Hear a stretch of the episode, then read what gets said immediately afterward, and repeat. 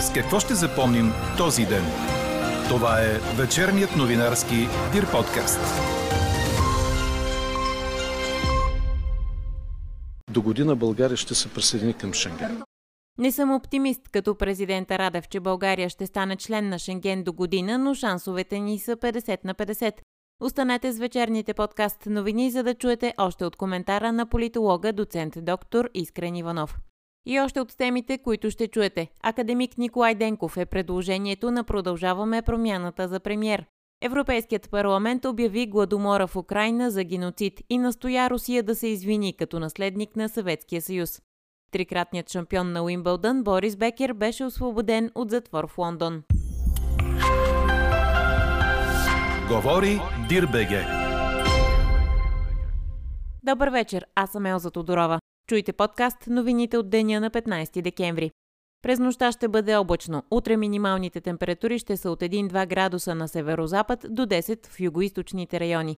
През деня на северозападните райони и Южна България облачността ще бъде значителна, а на североисток ще има по-съществени разкъсвания и намаления. В планините и източните части на страната ще духа слаб вятър от юг. В по-голямата част ще бъде много меко за средата на декември с температури от 10 до 18 градуса след обед. По-студено с температури под 5 градуса ще бъде в ниските части на западната половина на Дунавска равнина. Такава е прогнозата за утре на синоптика ни Иво Некитов.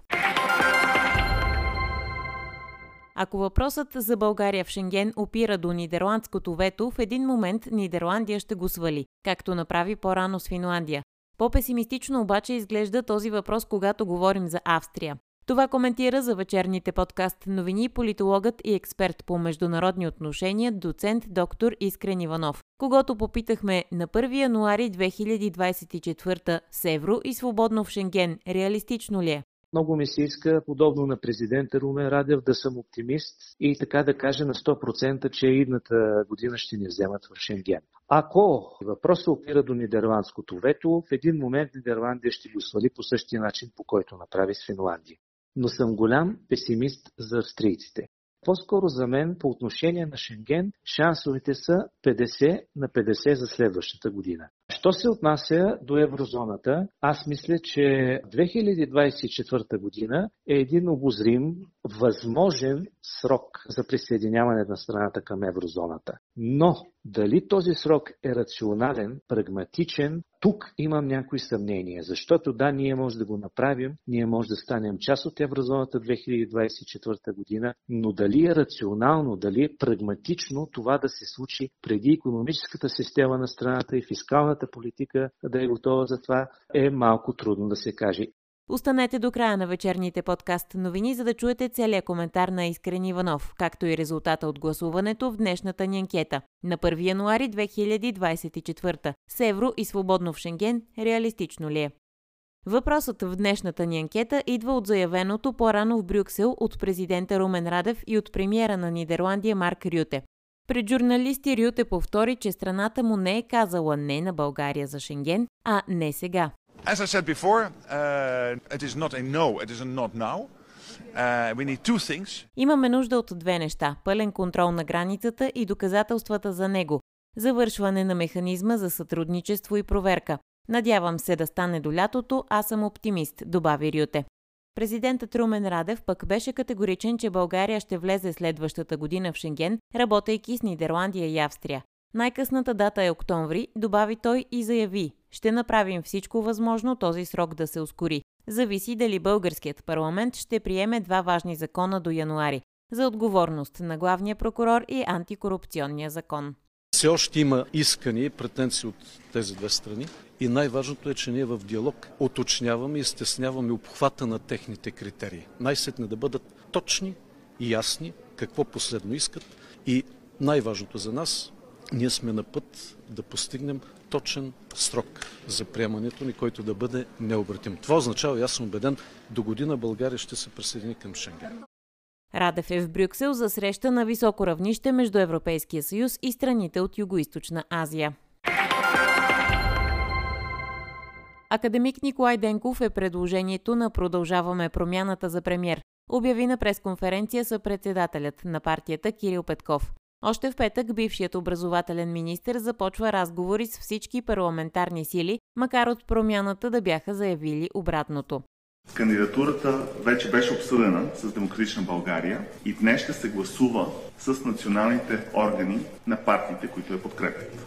Кандидатурата е на академик Николай Денков, академик на БАН и редовен член на Европейската научна академия, професор и доктор на науките по физико-химия, министър в три служебни и едно редовно правителство, с богат опит в управлението и член на Продължаване промяната.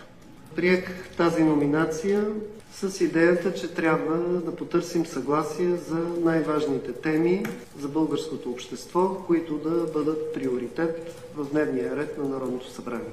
Това е единствената основа, върху която може да се изгради стабилно правителство и парламент, който работи за хората. Започваме разговори с всички политически сили.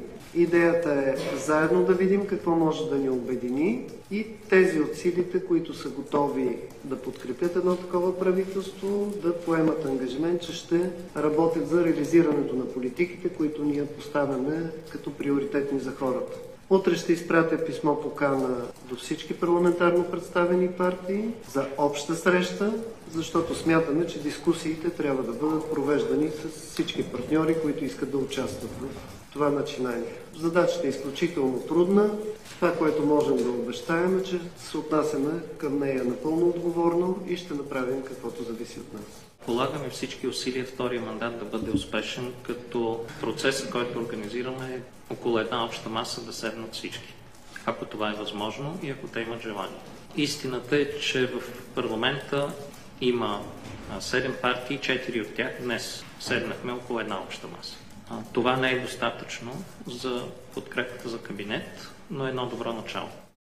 Чухте Кирил Петков, Николай Денков и Асен Василев от Продължаваме промяната за усилията за успешен втори опит за съставяне на редовно правителство. А сега към реакциите. Съпредседателят на Демократична България Христо Иванов определи номинацията на Денков като възможност за дългосрочен политически курс. Аз виждам в нея важни окружаващи политически, политически знаци, търсене на диалогичност, търсене на, на един малко по-различен формат на експертност. Академик Денков не е просто изтъкнат експерт по нещо си, колкото и да е уважаван в своята област. Това е човек с ясна политическа кауза, образованието. Тази кауза може да бъде основата не просто за излъчване на някакво време направление, а за дългосрочен политически курс на страната. На мене ми харесва това, че колегите залагат на идеята, че понеже е трудно, ние трябва да си поставим амбициозни задачи, а не понеже е трудно да, да, да казваме търсим най-малкото общо кратко. Търсим най-голямото общо кратко. Десислава Атанасова напомни, че Денков е бил министър и заместник министър в служебно правителство, но и в кабинет на ГЕРБ. Тя е категорична, че партията на Бойко Борисов няма да подкрепи правителство с мандат на промяната. Тоест, може да говорим за модела Борисов, Радев, Петков. Освен това, да припомня, че е бил заместник на Наглена Кунева. Това дали означава, че НДСВ се завръща или тройната коалиция? Разбира се, припомням някои факти от биографията на господин Денков, защото някои твърдят, че втория ешелон на ГЕРБ може да оглави кабинет на продължаване промяната. Това го казвам с усмивка. Костадин Костадинов от Възраждане остава верен на твърдението си, че няма разлика между ГЕРБ и промяната и за това не може да се очаква подкрепа за тях. Номинацията на Денков нарече подигравка с Народното събрание, тъй като напускането му на системата на образованието предизвикала, цитирам, колективна въздишка на облегчение. Когато един такъв човек е освободил от присъствие в системата на образованието, а сега се опитва да ни го натрапят като министър-председател, излишно е да коментираме каква би била нашата реакция в този случай. Няма как да подкрепим такъв кабинет. Всъщност ние не можем да подкрепим кабинет на Продължаваме промяната поради същите причини, поради които не можем да подкрепим и кабинет на ГЕРБ. Те нямат никакви различия нито по външно-политически, нито по вътрешно-политически теми. Единствените различия между тях са личностни, включително и в вчерашното признание на Гюров, председател на парламентарната им група, който каза, че според него, разбира се, от ГЕРБ са им преписали програмата. Нещо, което е трудно да случи, защото как можеш да препишеш нещо, което не съществува. Но така или иначе, генерално той беше прав. От БСП още вчера заявиха, че са отворени за разговори, Български възход и ДПС все още не са коментирали евентуална подкрепа за правителство с втория мандат. Парламентът одобри социалните помощи да се определят съобразно линията на бедност, а не както е в момента на база на гарантирания минимален доход. Окончателно приетите промени в закона за социалното подпомагане, внесени от правителството, предвиждат също безработни, които отговарят на условията, но отказват участие в програми за заетост, да бъдат лишени от тази подкрепа за срок от 6 месеца, а не за година, както до сега. Промените влизат в сила от 1 юни до година. Прието беше и семействата с ниски доходи да получават помощи за деца от първи до четвърти клас в размер на 300 лева, а не както до сега само първокласници.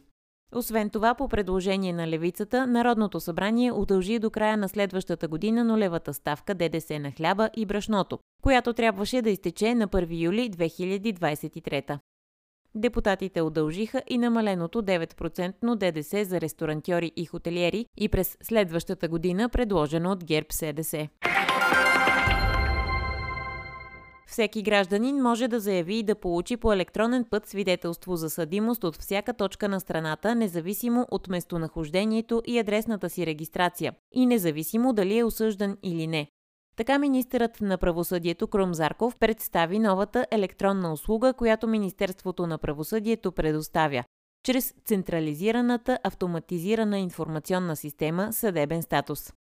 Зарков припомни, че до сега гражданите можеха да заявят и получат свидетелство за съдимост през интернет и чрез електронен подпис само в случаите, в които не са осъждани. Какво не се случи днес? Бившият вътрешен министр Бойко Рашков е отказал да получи призовка за разпит относно твърденията му за строежа на автомагистрала Хемус, съобщиха от Софийската градска прокуратура. След като на 2 декември отказал да получи призовката, законът дава право на обвинението да разпореди принудително довеждане и да наложи глоба до 2000 лева.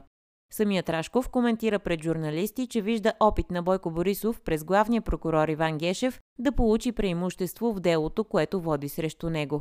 Когато се изяснят тези неща, които са във времето по-напред, отколкото моето изказване пред вашата колежка в една телевизия, мисля, че тогава ще е справедливо да ме чакат тук, да ме чакат на друго място с една призовка, за да ме питат аз откъде знам нещо за автомагистрала Хемос, при положение, че всички факти за автомагистрала Хемос ги знаят тук. Народните представители Нанков, бивш министр на регионалното развитие, народната представителка Петя Евранова, бивш министър на регионалното развитие и редица други още високо поставени служители, включително много близки до управлението на Борисов е, строителни фирми, около 15, които получиха милиард и 200 милиона авансово, без да имаме в момента магистрала Хемос. След като се изяснят всички тези въпроси около ръководството на ГЕРБ, с главата на ГЕРБ, тогава прокуратурата в България има моралното право да търси един народен представител, който очевидно им е доста неудобен. Очевидно Борисов чрез Гешев в момента се опитва да разбере какво знам аз и което бих могъл да изложа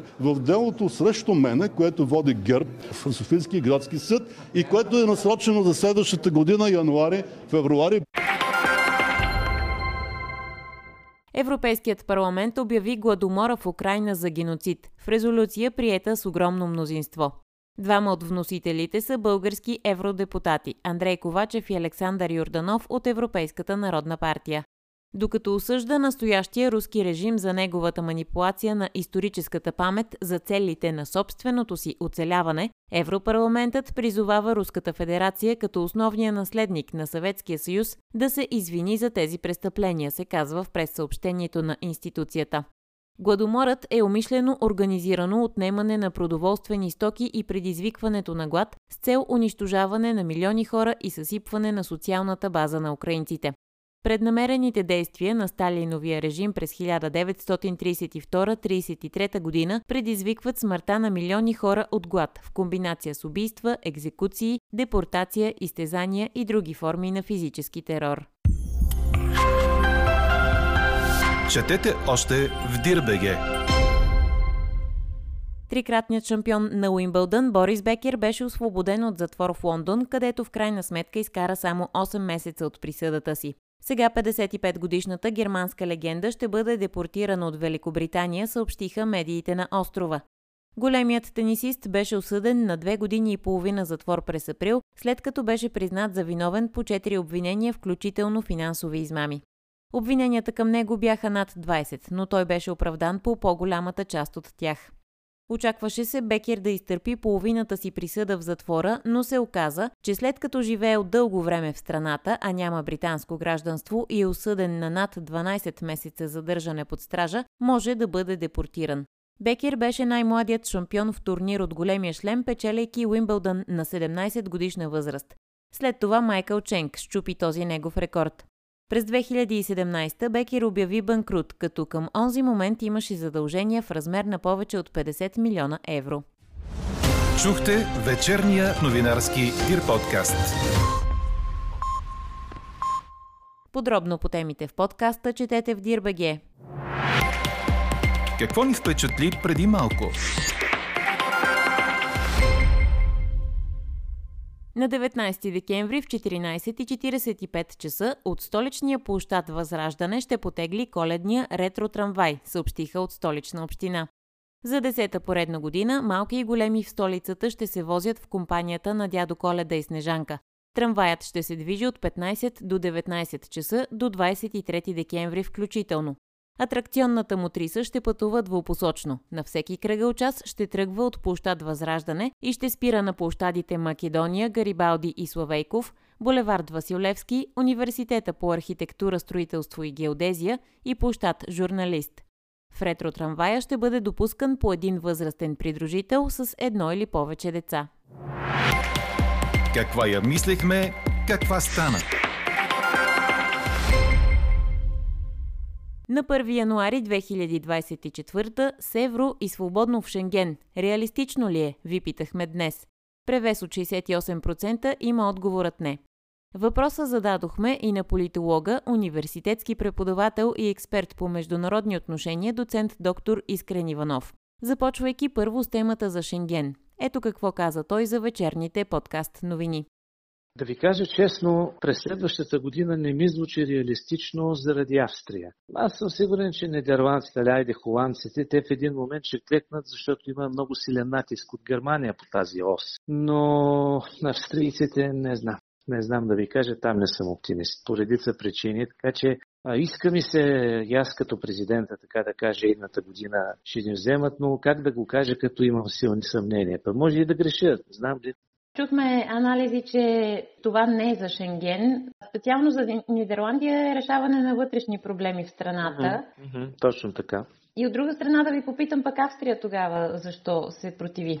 Това, което в момента се случва, има две страни. Първата страна, нидерландското вето, е ценностно вето. Вие си спомняте, че след като в Европа започнаха да проникват тези ново поколения ценности, които бяха съпътствани с проникването на тези движения, Black Lives Matter и така нататък, започна да се води един обществен дебат за така общо валидни, общо ценностни документи, които да регламентират отношенията между европейците. И един от тези документи беше Истанбулската конвенция. Е, вие си спомняте, че тогава на времето ние отхвърлихме Истанбулската конвенция, отказахме да се подпишем и това подразни по-така либерално настроените държави в Европа, сред които и Нидерландия. Аз е, изключвам така в по-близък е, план нашето влизане в Шенген да е по някакъв начин обвързано с някакъв такъв документ или по някакъв начин с някакви такива политики, като, нали, разбира се, това няма се оповести публично, но така в един момент нали, ще бъде обвързан по някакъв начин с такива отстъпки. Така че причините Нидерландия ни отрежда за Шенген са ценностно личностни. Хайде така ще ги обобщя. А що се отнася до Австрия, тя си има лични причини да ни отреже, като така аргументите обаче са много несъстоятелни, защото тя ни обвинява за това, че не си пазим границите. Истината е, че ако трябва някой някого да обвинява, то това сме ние, защото на територията на Австрия се намират едни от най-големите ядра на радикализация в Европа. И това е така, това го казвам, защото аз съм участвал в няколко поредни изследвания посветени на радикализацията. И голяма част от ядрата на радикализация, които се намират тук на територията на страната, всъщност са получавали финансиране точно от Австрия. Така че точно австрийците да ни говорят за нелегална миграция, за това кой какви проблеми има. Случая така не е много елегантно, даже да не каже, че това е проява на лош вкус. Президента Румен Радев каза, че дискусията за Шенген у нас като че ли остава така на заден план. И може би е добре да кажем какви ще бъдат предимствата за страната ни, когато станем част от това пространство. Разбира се, че имаме предимства за това. Значи аз винаги съм казал, че български национален интерес включва нашето присъединяване към Шенген и ще ви кажа защо. Защото в момента, в който ние станем част от Шенген, тогава всякакъв тип граничен контрол по границите пада, което означава, че от тук нататък България ще се ползва с много по-голямо доверие сред нашите европейски партньори. Това ще бъде една голяма крачка напред.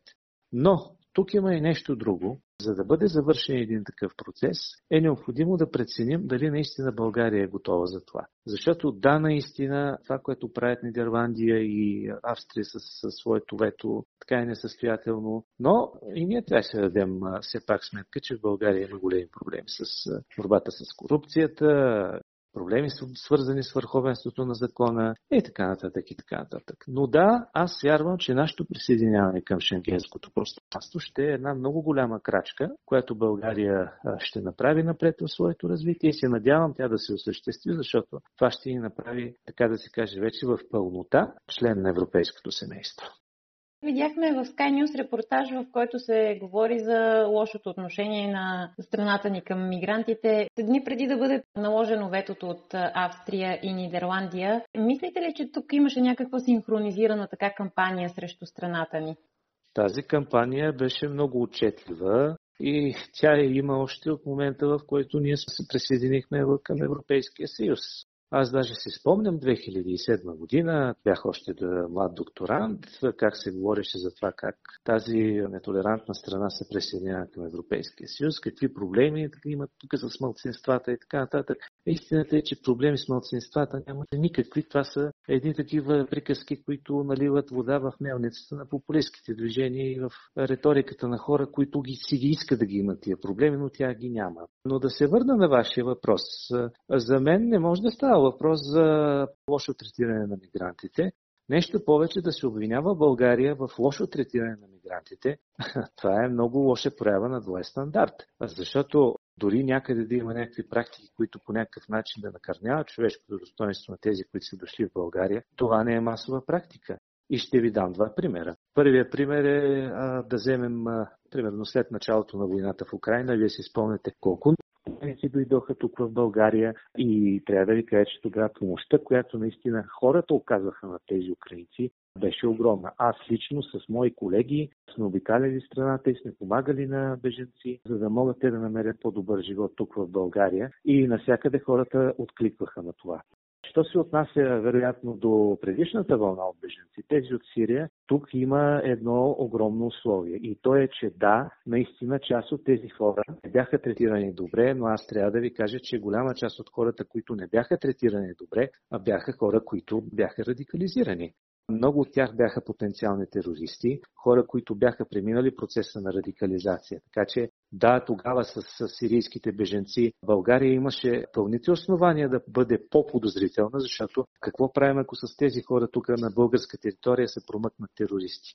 Тогава не се говореше, защото не беше политкоректно, така да се каже, да се говори за тия неща, но имаше няколко момента, в които имаше опасност за националната сигурност на страната. Така че да се обвинява в България в това, че ние сме си пазили националната сигурност и интереса, не е много елегантно в случая. В днешния ти въпрос към нашите читатели и слушатели питаме дали е реалистично да сме в Шенген и в еврозоната до 1 януари 2024. Знам, че това е тема економическа, но вашата прогноза дали ще успеем до тогава да се справим? Аз ви благодаря, че задавате въпроса по този начин, защото в последно време всяко се говори за това, трябва ли България да се присъедини към Шенген и еврозоната и фокуса някак си се измехва от това дали трябва към това реалистично ли е. Аз пак казвам, много ми се иска, подобно на президента Румен Радев, да съм оптимист и така да кажа на 100%, че идната година ще ни вземат в Шенген. Ако въпросът опира до нидерландското вето, в един момент Нидерландия ще го свали по същия начин, по който направи с Финландия. Но съм голям песимист за австрийците. Така че по-скоро за мен по отношение на Шенген шансовете са 50 на 50 за следващата година. Не мога да се ангажирам и да кажа, че на 100% България ще стане част от шенгенското пространство.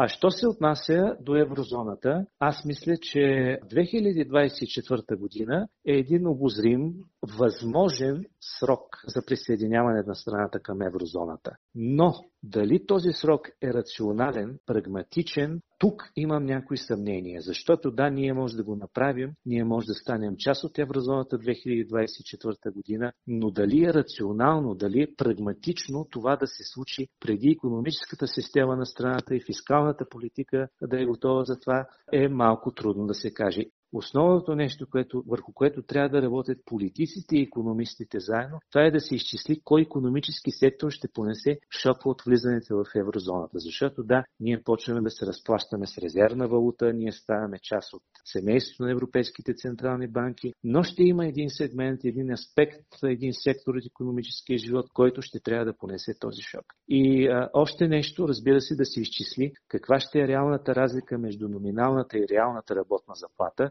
за да знаеме ние в крайна сметка какво ще се случи с доходите на хората и с цените. Така че отново ще повторя, по отношение на еврозоната за мен 2024 е възможен срок, можем да го направим, но дали е рационален и прагматичен, това трябва да решат политиците. Така приключва днешната ни анкета. Новата тема очаквайте утре в 12. Приятна вечер! Слушайте още, гледайте повече и четете всичко в Дирбеге.